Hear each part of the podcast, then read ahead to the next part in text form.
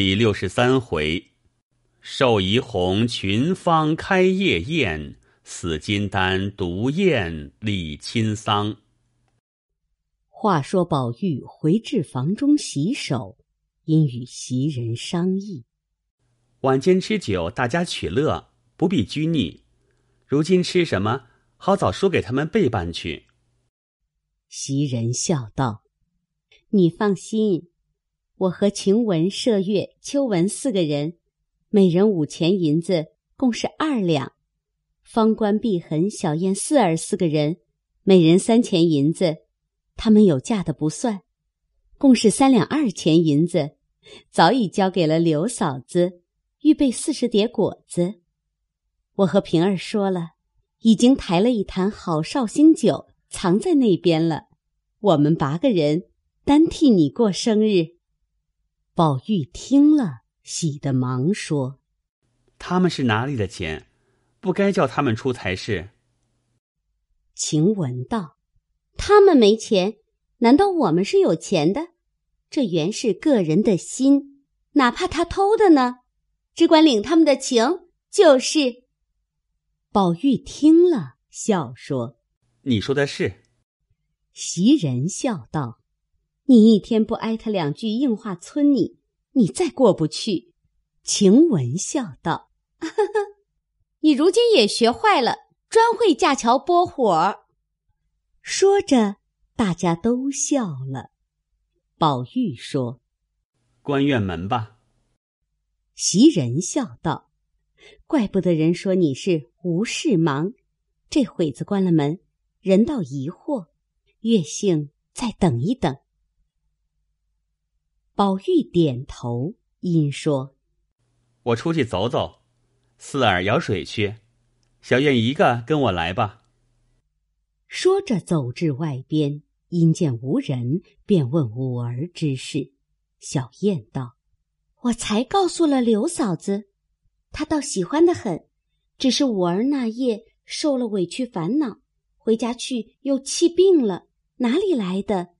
只等好了吧。”宝玉听了，不免后悔长叹，因又问：“这事儿袭人知道不知道？”小燕道：“我没告诉，不知方官可说了不曾？”宝玉道：“我却没告诉过他，也罢，等我告诉他就是了。”说毕，复走进来，故意洗手。已是掌灯时分。听得院门前有一群人进来，大家隔窗巧视，果见林之孝家的和几个管事的女人走来，前头一人提着大灯笼。晴雯巧笑道：“他们查上夜的人来了，这一出去，咱们好关门了。”只见怡红院凡上夜的人都迎了出去。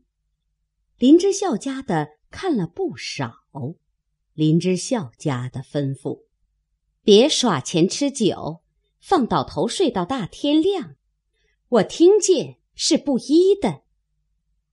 众人都笑说：“哪里有那样大胆子的人？”林之孝家的又问：“宝二爷睡下了没有？”众人都回不知道。袭人忙推宝玉，宝玉撒了鞋，便迎出来，笑道：“我还没睡呢，妈妈进来歇歇。”又叫：“袭人倒茶来。”林之孝家的忙进来，笑说：“还没睡，如今天长夜短了，该早些睡，明儿起得方早，不然到了明日起迟了。”人笑话说：“不是个读书上学的公子了，倒像那起挑脚汉了。”说毕又笑。宝玉忙笑道：“妈妈说的是，我每日都睡得早。妈妈每日进来，可都是我不知道的，已经睡了。今儿因吃了面，怕停住时，所以多玩一会子。”林之孝家的。又向袭人等笑说：“该沏些普洱茶吃。”袭人、晴雯二人忙笑说：“沏了一吊子女儿茶，已经吃过两碗了。大娘也尝一碗，都是现成的。”说着，晴雯便倒了一碗来。林之孝家的又笑道：“这些时，我听见二爷嘴里都换了字眼，赶着这几位大姑娘们竟叫起名字来。虽然在这屋里。”到底是老太太、太太的人，还该嘴里尊重些才是。若一时半刻偶然叫了一声使得，若只管叫起来，怕以后兄弟侄儿照样，便惹人笑话，说这家子里的人眼里没有长辈。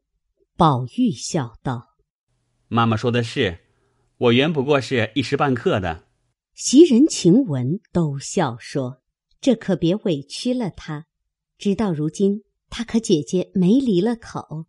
不过玩的时候叫一声半声名字，若当着人，却是和先一样。林之孝家的笑道：“这才好呢，这才是读书之礼的。越自己谦，越尊重。别说是三五代的陈人。”现从老太太、太太屋里拨过来的，便是老太太、太太屋里的猫儿、狗儿，轻易也伤他不得的。这才是受过调教的公子行事。说毕，吃了茶，便说：“请安歇吧，我们走了。”宝玉还说：“再歇歇。”那林之孝家的已带了众人，又查别处去了。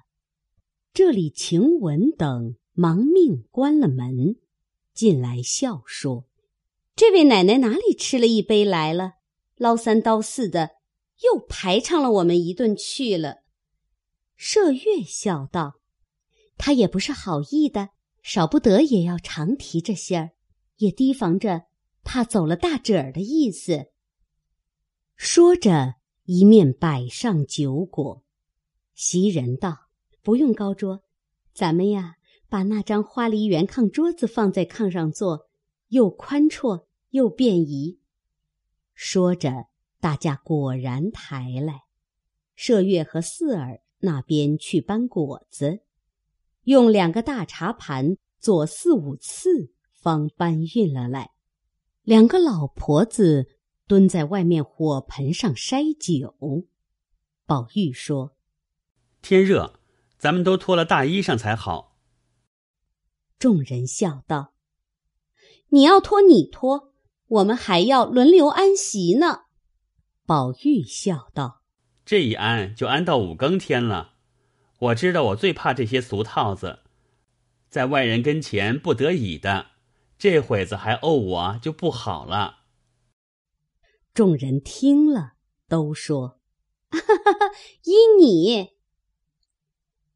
于是先不上座，且忙着卸妆宽衣。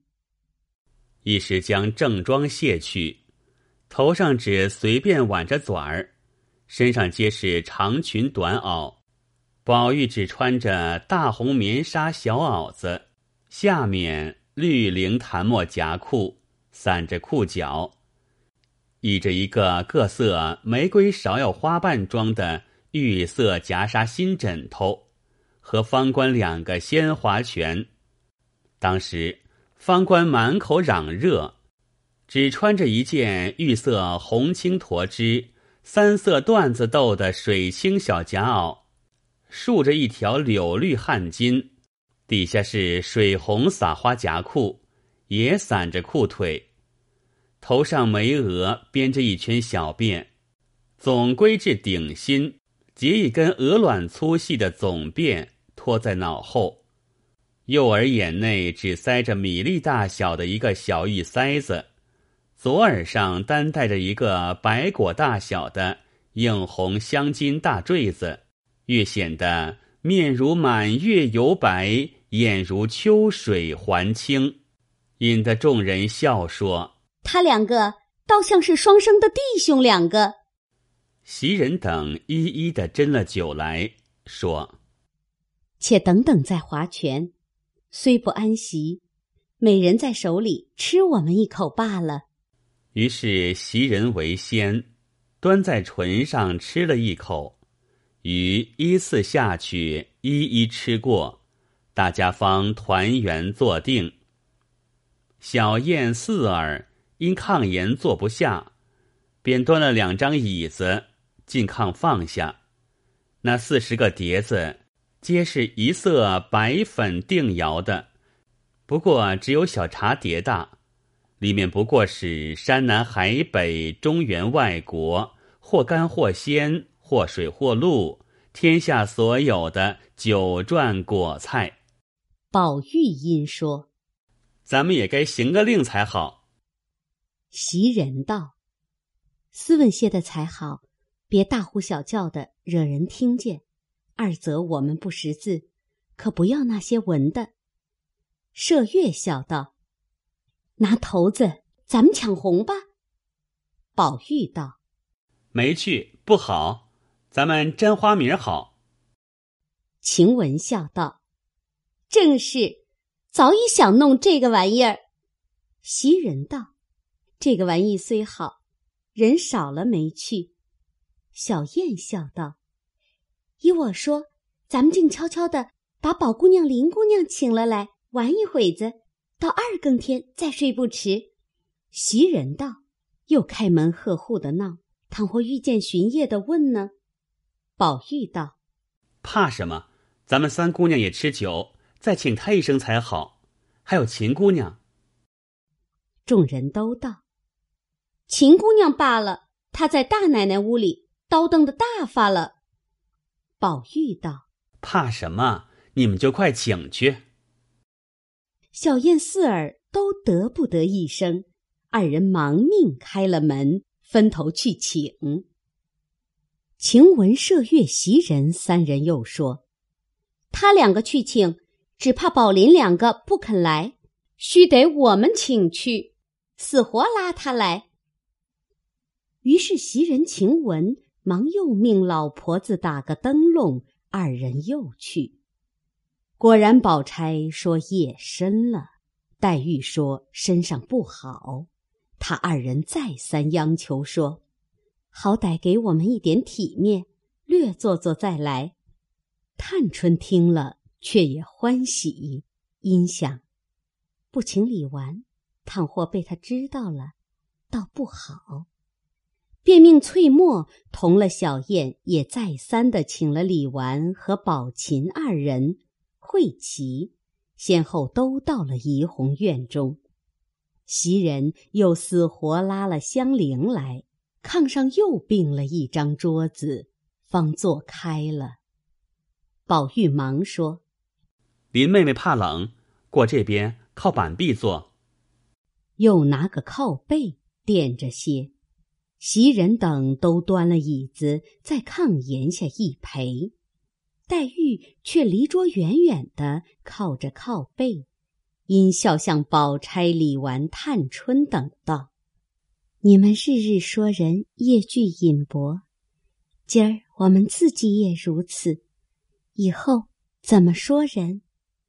李纨笑道：“这有何妨？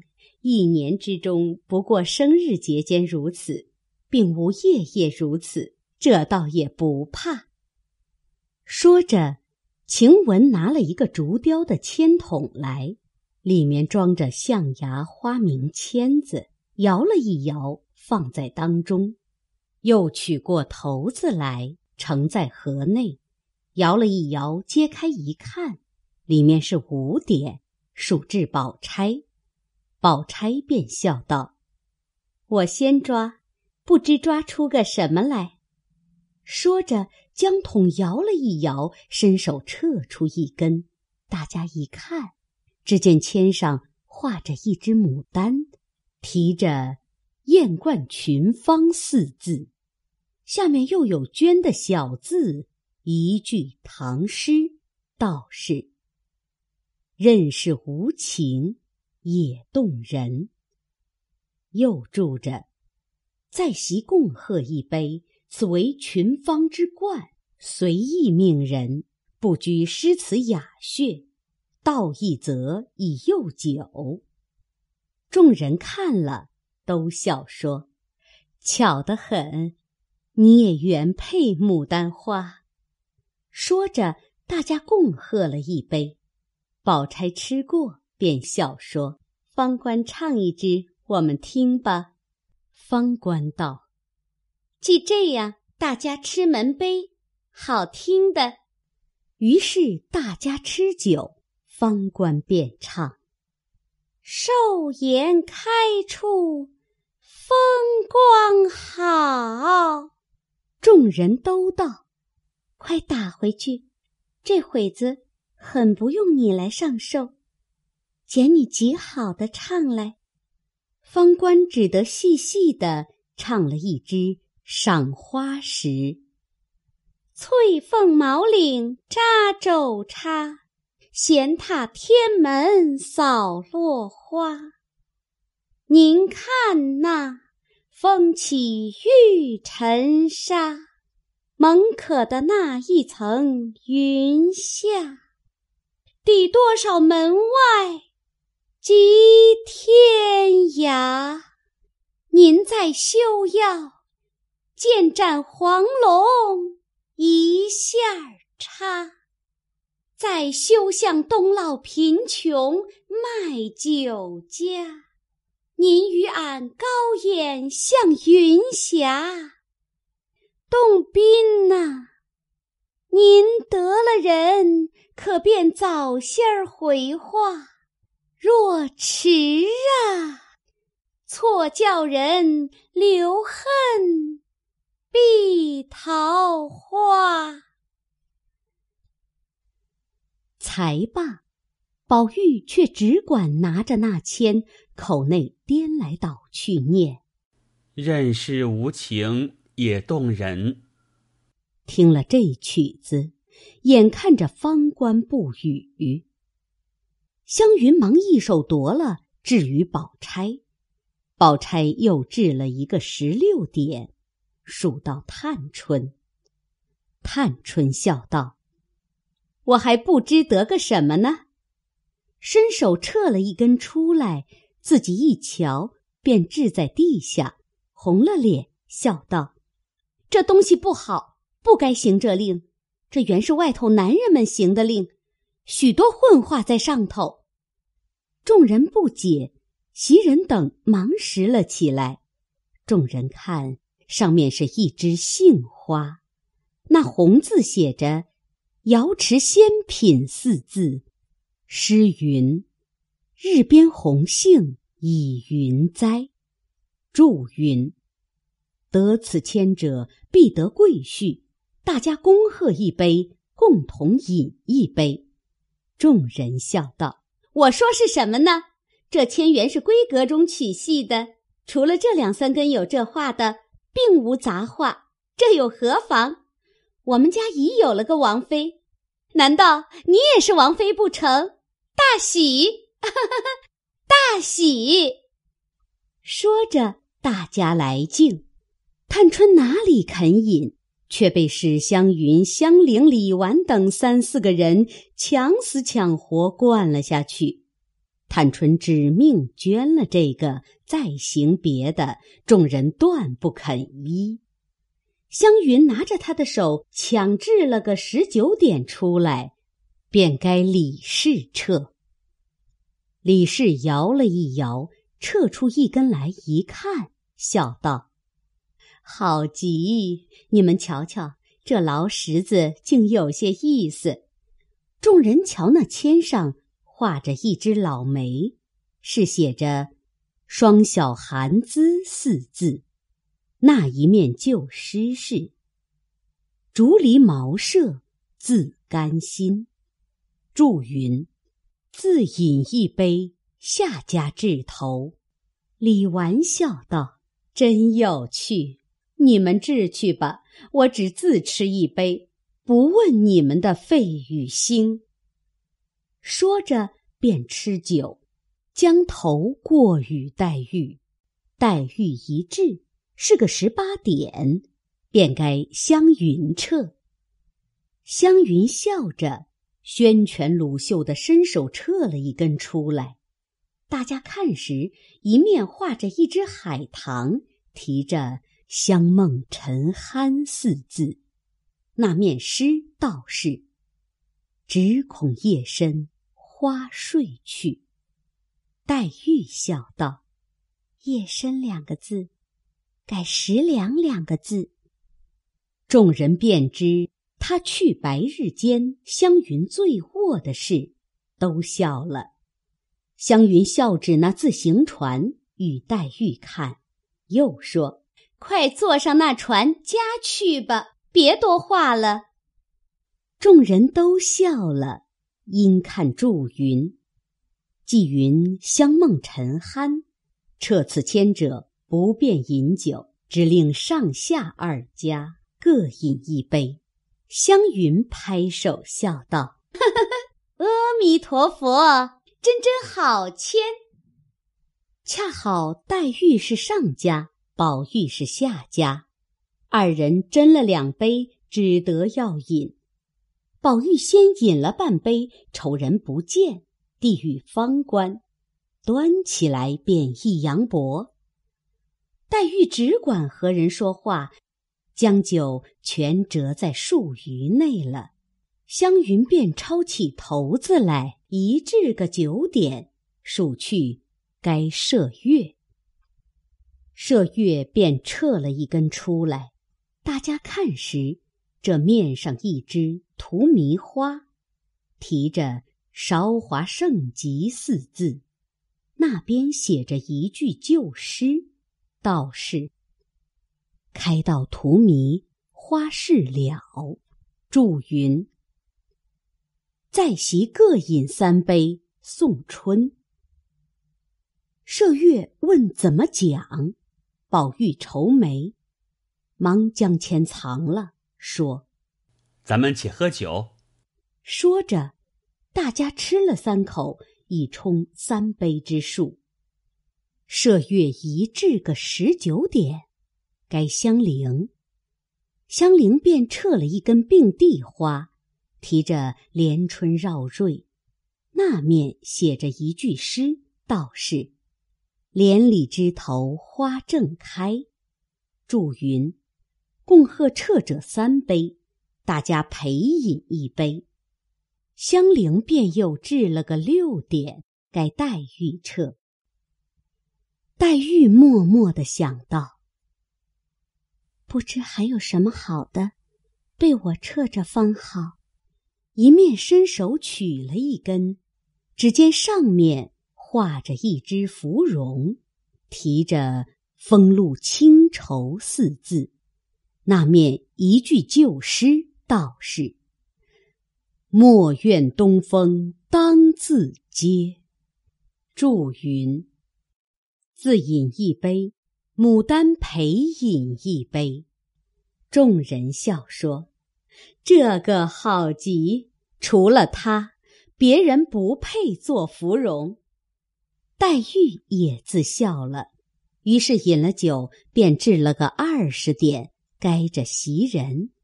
袭人便伸手取了一只出来，却是一枝桃花，提着“武陵别景”四字。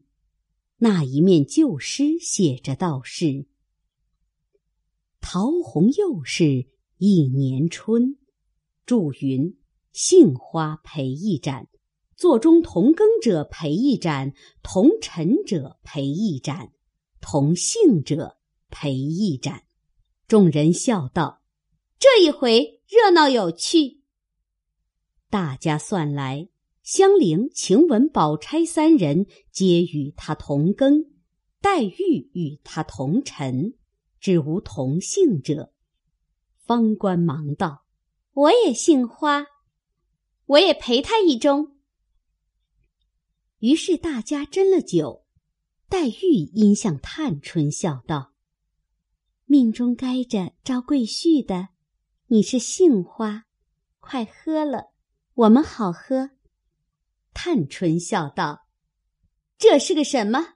大嫂子，顺手给他一下子。”李纨笑道：“人家不得贵婿反挨打，我也不忍的。”说的众人都笑了。袭人才要至，只听有人叫门，老婆子忙出去问时，原来是薛姨妈打发人来了，接黛玉的。众人因问几更了，人回二更以后了，钟打过十一下了。宝玉犹不信，要过表来瞧了一瞧，已是子初初刻时分了。黛玉便起身说：“我可撑不住了，回去还要吃药呢。”众人说：“也都该散了。”袭人、宝玉等还要留着众人，李纨、宝钗等都说：“夜太深了，不像，这已是破格了。”袭人道：“既如此，每位再吃一杯再走。”说着，晴雯等已都斟满了酒，每人吃了，都命点灯。袭人等直送过沁芳亭河那边，方回来。关了门，大家复又行起令来。袭人等又用大钟斟了几盅，用盘攒了各样果菜，与地下的老妈妈们吃。彼此有了三分酒，便猜拳吟唱小曲儿。那天已四更时分，老妈妈们一面明吃，一面暗偷，酒坛已罄，众人听了呐喊，方收拾灌树睡觉。方官吃的两腮胭脂一般，眉梢眼角越添了许多风韵，身子涂不得。便睡在袭人身上，道：“好姐姐，心跳得很。”袭人笑道：“谁许你尽力灌起来？”小燕、四儿也涂不得，早睡了。晴雯还只管叫。宝玉道：“不用叫了，咱们且胡乱歇一歇吧。”自己便枕了那红香枕，身子一歪。便也睡着了。袭人见方官醉得很，恐闹他唾酒，只得轻轻起来，就将方官扶在宝玉之侧，由他睡了，自己却在对面榻上倒下。大家黑田一觉，不知所知。及至天明，袭人睁眼一看。只见天色精明，忙说：“可迟了。”向对面床上瞧了一瞧，只见方官头枕着炕沿上睡犹未醒，连忙起来叫他。宝玉已翻身醒了，笑道：“可迟了。”因又推方官起身，那方官坐起来。由发正揉眼睛，袭人笑道：“不害羞，你吃醉了，怎么也不捡地方乱挺下了？”方官听了，瞧了一瞧，方知道和宝玉同榻，忙笑得下地来说：“我怎么吃的不知道了？”宝玉笑道：“我竟也不知道了，若知道，给你脸上抹些黑墨。”说着，丫头进来伺候梳洗。宝玉笑道：“昨儿有扰，今儿晚上我还席。”袭人笑道：“爸爸爸，今儿可别闹了，再闹就有人说话了。”宝玉道：“怕什么？不过才两次罢了。咱们也算是会吃酒了，那一坛子酒怎么就吃光了？正是有趣。”偏要没了。袭人笑道：“原要这样才有趣，必至兴尽了，反无后味了。昨儿都好上来了，晴雯连臊也忘了。我记得他还唱了一个。”四儿笑道：“姐姐忘了，连姐姐还唱了一个呢。在席的谁没唱过？众人听了，俱红了脸，用两手握着，笑个不住。忽见平儿笑嘻嘻的走来，说：“亲自来请昨日在席的人。今儿我还东，短一个也使不得。”众人忙让座吃茶。晴雯笑道：“可惜昨夜没他。”平儿忙问：“你们夜里做什么来？”袭人便说：“告诉不得你，昨儿夜里热闹非常，连往日老太太、太太带着众人玩，也不及昨儿这一玩。一坛酒，我们都咕到光了，一个个吃的把臊都丢了，三不知的又都唱起来。”四更多天，才横三竖四的打了一个盹儿。平儿笑道：“好，白和我要了酒来，也不请我，还说着给我听，气我。”晴雯道：“今儿他还席，必来请你的，等着吧。”平儿笑问道：“他是谁？谁是他？”晴雯听了，赶着笑打，说道：“偏你这耳朵尖，听得真。”平儿笑道：“这会子有事不和你说，我干事去了，一回再打发人来请，一个不到。我是打上门来的。”宝玉等忙留，他已经去了。这里宝玉梳洗了，正吃茶。忽然一眼看见砚台底下压着一张纸，因说道：“你们这随便混压东西也不好。”袭人、晴雯等忙问：“又怎么了？谁又有了不是了？”宝玉指道：“砚台下是什么？一定又是哪位的样子忘记了收的。”晴雯忙起砚拿了出来，却是一张字帖儿。递与宝玉看时，原来是一张粉红笺子，上面写着“砍外人妙玉，恭诉遥寇方尘”。宝玉看毕，直跳了起来，忙问：“这是谁接了来的？也不告诉。”袭人、晴雯等见了这般，不知当是哪个要紧的人来的帖子，忙一起问。昨儿谁接下了一个帖子？四儿忙飞跑进来，笑说：“昨儿妙玉并没有亲来，只打发个妈妈送来，我就搁在那里。谁知一顿酒，呵 呵就忘了。”众人听了，道：“我当谁的？这样大惊小怪，这也不值得。”宝玉忙命：“快拿纸来。”当时拿了纸，研了墨，看他下着“砍外人”三字，自己竟不知回帖上回个什么字样才相敌，只管提笔出神，半天仍没主意。因又想，若问宝钗去，他必又批评怪诞，不如问黛玉去。想罢，绣了帖儿，径来寻黛玉。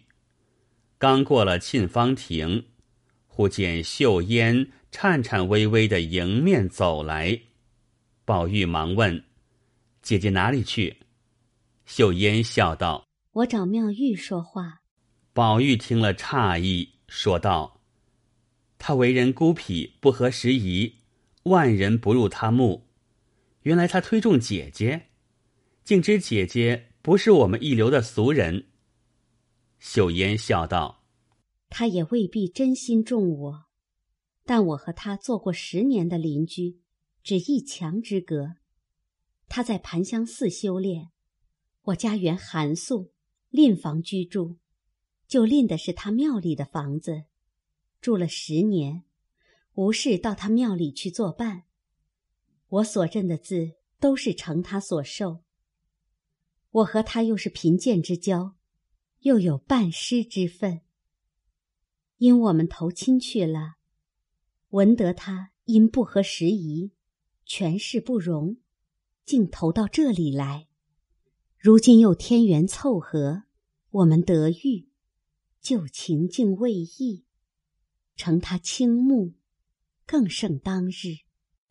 宝玉听了，恍如听了焦雷一般，喜得笑道：“怪道姐姐举止言谈，超然如野鹤闲云，原来有本而来。正因他的一件事，我为难，要请教别人去。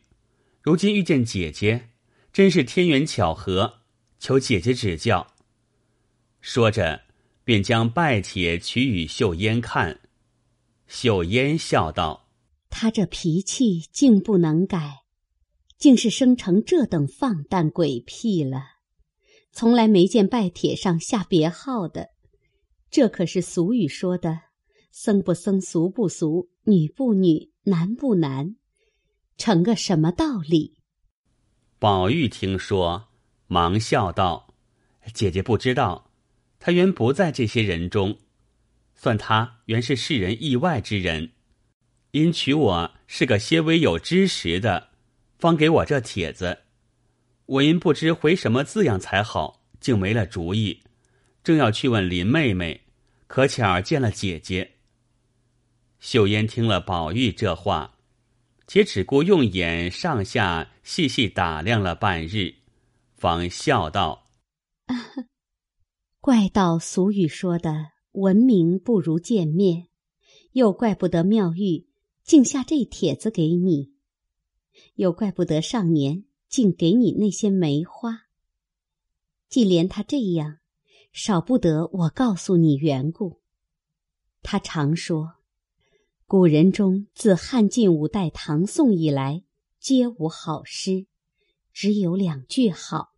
说道：“纵有千年铁门槛，终须一个土馒头。”所以他自称槛外之人，又常赞文士庄子的好，故又或称为讥人。他若帖子上是自称讥人的，你就还他个世人。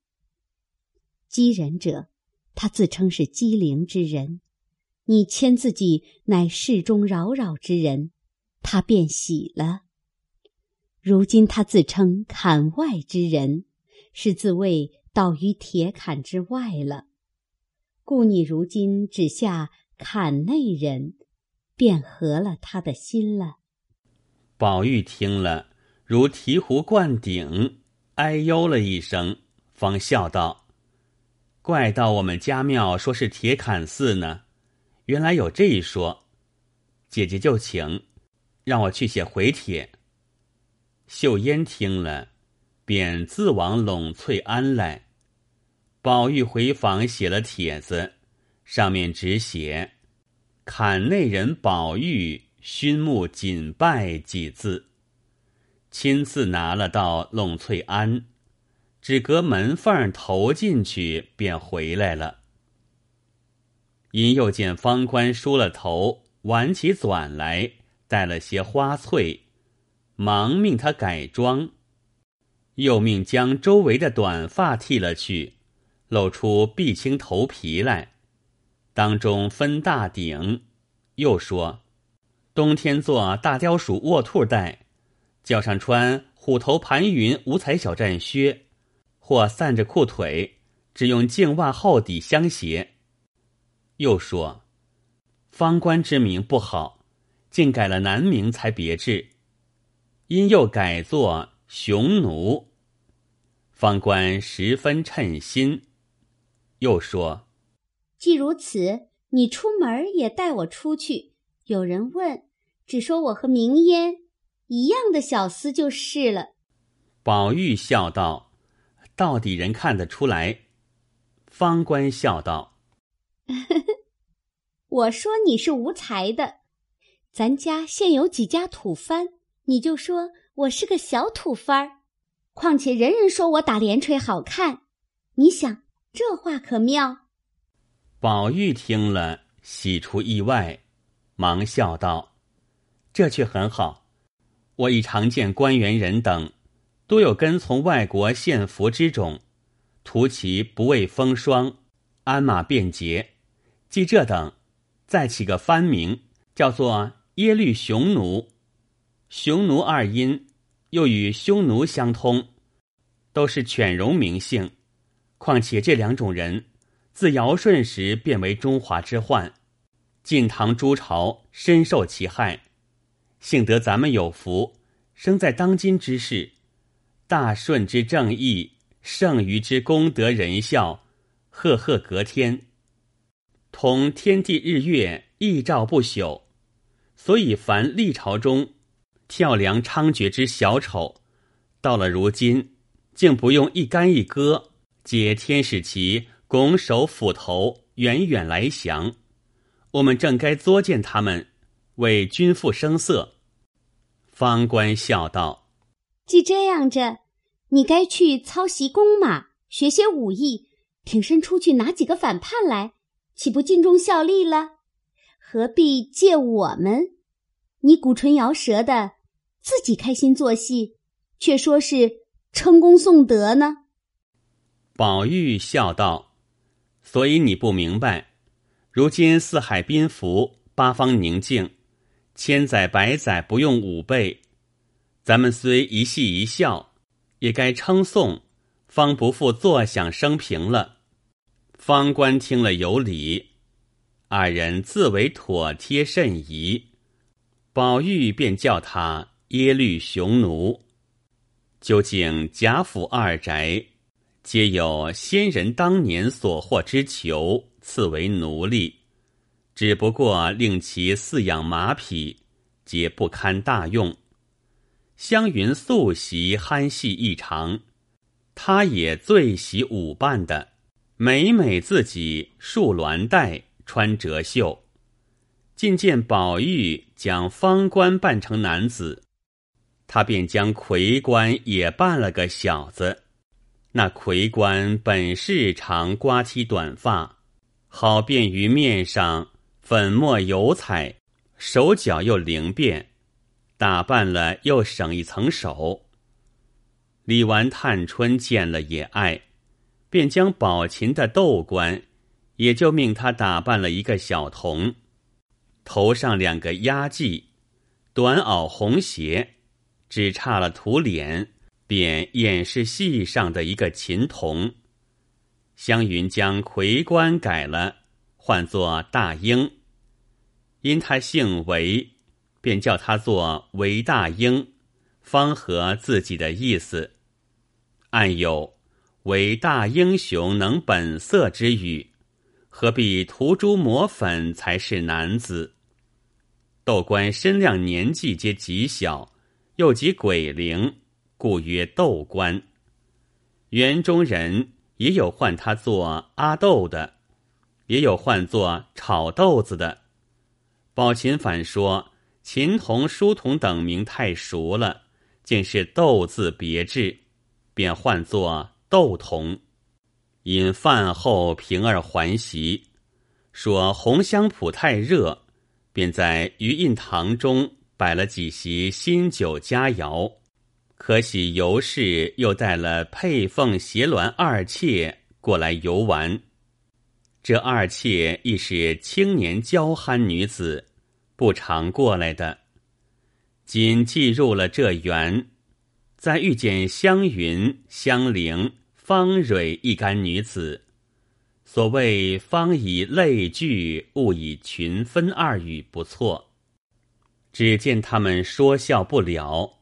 也不管尤氏在哪里，只凭丫鬟们去服侍，且同众人一一的游玩。一时到了怡红院，忽听宝玉叫耶律雄奴，把佩凤、斜鸾、香菱三个人笑在一处，问是什么话。大家也学着叫这名字，又叫错了音韵，或忘了字眼。甚至于叫出野驴子来，引得河园中人凡听见者无不笑道。宝玉又见人人取笑，恐作践了他，忙又说：“海西弗朗斯牙，闻有金星玻璃宝石，他本国番禺以金星玻璃名为温都里纳，如今将你比作他，就改名换叫温多里娜，可好？方官听了更喜，说：“嗯，就是这样吧。”因此又换了这名。众人嫌拗口，仍翻汉名，就换玻璃。闲言少述，且说当下众人都在余印堂中以酒为名，大家玩笑，命女仙儿击鼓。平儿采了一支芍药，大家约二十来人传花为令，热闹了一回。殷人回说：“甄家有两个女人送东西来了。”探春和李纨、尤氏三人出去议事厅相见，这里众人且出来散一散。佩凤、斜鸾两个去打秋千玩耍。宝玉便说：“你两个上去，让我送。”慌的佩凤说：“罢了，别替我们闹乱子了，倒是让野驴子来送送使得。”宝玉忙笑说：“好姐姐们，别玩了，没得叫人跟着你们学着骂他。”斜鸾又说：“笑软了，怎么打呢？”掉下来，栽出你的黄子来。佩凤便赶着他打，正玩笑不绝，忽见东府中几个人慌慌张张跑来说：“老爷宾天了。”众人听了，吓了一大跳，忙都说：“好好的，并无疾病，怎么就没了？”家下人说：“老爷天天修炼。”定是功行圆满，升仙去了。尤氏一闻此言，又见贾珍父子并贾琏等皆不在家，一时竟没个着己的男子来，未免忙了，只得忙卸了装饰，命人先到玄真观，将所有的道士都锁了起来，等大爷来家审问，一面忙忙坐车。带了赖生一干老家人媳妇出城，又请太医看事，到底系何病？大夫们见人已死，何处诊脉来？素知贾静导气之术，总属虚诞。更至参星离斗，守更深，伏灵砂，妄作虚为，过于劳神费力。反因此伤了性命的，如今虽死，肚中坚硬似铁，面皮嘴唇烧得紫绛皱裂，便向媳妇回说：“喜玄教中吞金服杀，烧胀而没。”众道士慌的回说：“原是老爷秘法新制的丹砂吃坏事，小道们也曾劝说。”功行未到，且服不得，不成望老爷于今夜守更深时，悄悄的服了下去，便升仙了。这恐是潜心得道，已出苦海，脱去皮囊，自了去也。尤氏也不听，只命锁着，等贾珍来发放，且命人去飞马报信，一面看是这里窄狭。不能停放，横竖也不能进城的。忙装裹好了，用软轿抬至铁槛寺来停放。掐指算来，至早也得半月的功夫，贾珍方能来到。母今天气炎热，时不得相待，遂自行主持，命天文生择了日期入殓。寿木已系早年备下记在此庙的，甚是便意。三日后便开丧破孝，一面且做起道场来等贾珍。荣府中凤姐儿出不来，李纨又照顾姊妹，宝玉不识事体，只得将外头之事暂托了几个家中二等管事人。贾斌、贾光、贾恒、贾英、贾昌、贾玲等各有执事。尤氏不能回家，便将他继母接来在宁府看家。他这继母只得将两个未出嫁的小女带来，一并起居，才放心。且说贾珍闻了此信，急忙告假。礼部因贾珍并贾蓉是有职之员，而且当今龙敦孝悌，不敢自专，据本请旨。原来天子即是仁孝过天的，且更隆重功臣之意。一见此本，便召问贾敬何职。礼部代奏。系进士出身，祖侄以印其子贾珍。贾敬因年迈多疾，常养静于都城之外玄真观。今因疾没于寺中，其子珍、其孙荣，现因国丧随驾在此，故起驾归殓。天子听了，忙下额外恩旨曰。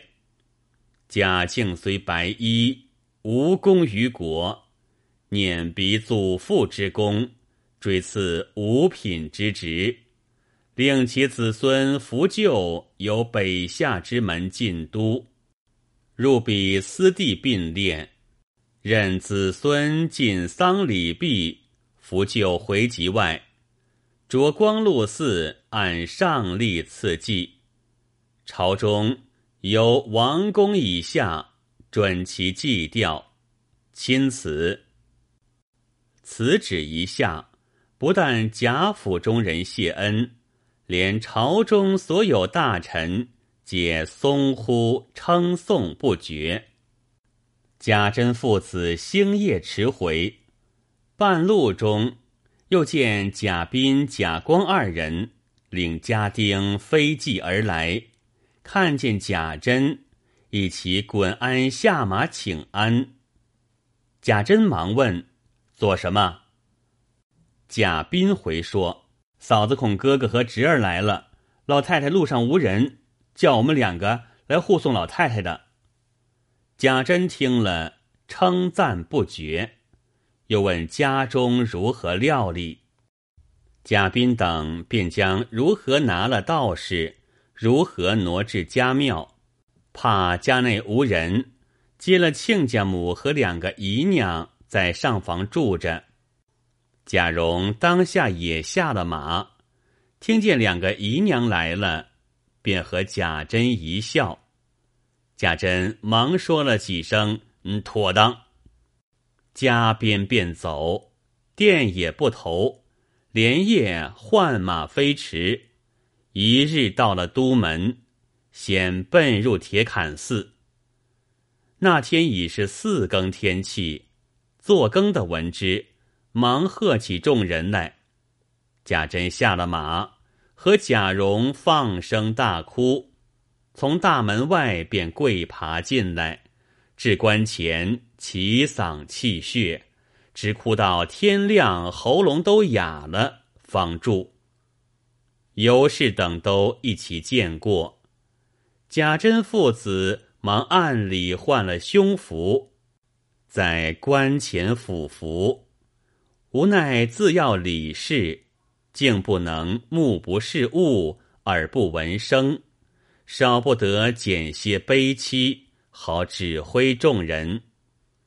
因将恩旨背述与众亲友听了，一面先打发贾蓉。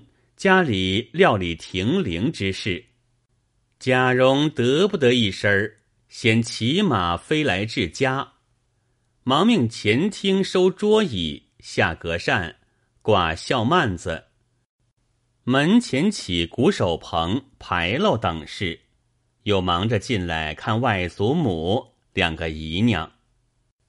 原来有老安人年高喜睡，常歪着。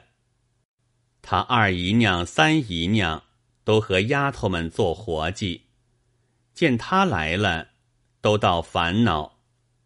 贾蓉且嘻嘻的望他二姨娘，笑说：“二姨娘，你又来了，我们父亲正想你呢。”尤二姐便红了脸，骂道：“荣小子，我过两日不骂你几句，你就过不得了，越发连个体统都没了。还亏你是大家公子哥，每日念书学礼的。”越发连那小家子调侃的也跟不上，说着顺手拿起一个熨斗来，搂头就打，吓得贾蓉抱着头滚到怀里告饶。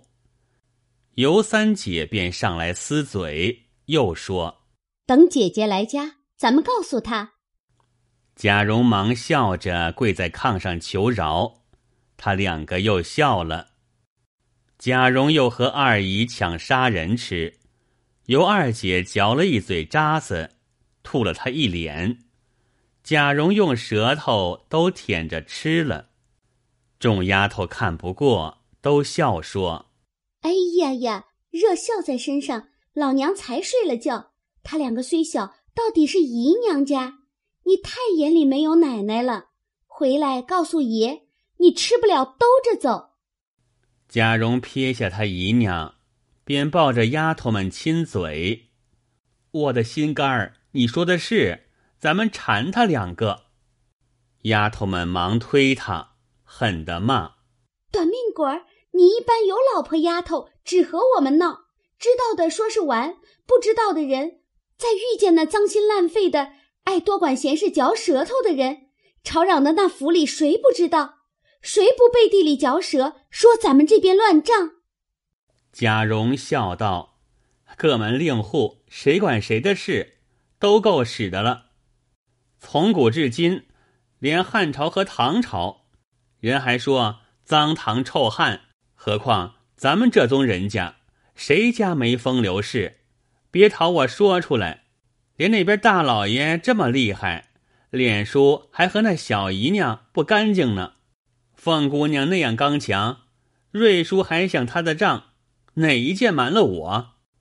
贾蓉只管信口开河，胡言乱道之间，只见他老娘醒了，请安问好，又说：“难为老祖宗劳心，又难为两位姨娘受委屈，我们爷们儿敢戴不进，唯有等事完了，我们何家大小登门去磕头。”有老安人点头道：“我的儿倒是你们会说话，亲戚们原是该的。”又问：“你父亲好，几时得了信赶到的？”贾蓉笑道：“才刚赶到的，先打发我瞧你老人家来了，好歹求你老人家事儿完了再去。”说着，又和他二姨急眼。那尤二姐便悄悄咬牙含笑骂：“很会嚼舌头的猴崽子，留下我们给你爹做娘不成？”贾蓉又戏他老娘道：“放心吧，我父亲每日为两位姨娘操心，要寻两个又很有根基、又富贵、又年轻又俏皮的两位姨爹，好聘嫁这二位姨娘的。”这几年总没捡的，可巧前日路上才相准了一个。尤老只当真话，忙问是谁家的。二姊妹丢了活计，一头笑，一头赶着打，说：“妈，别信这雷打的。”连丫头们都说：“天老爷有眼，仔细雷要紧。”又执人来回话，事儿已完了，请哥出去看了，回爷的话去。那贾蓉方笑嘻嘻的去了，不知如何，且听下回分解。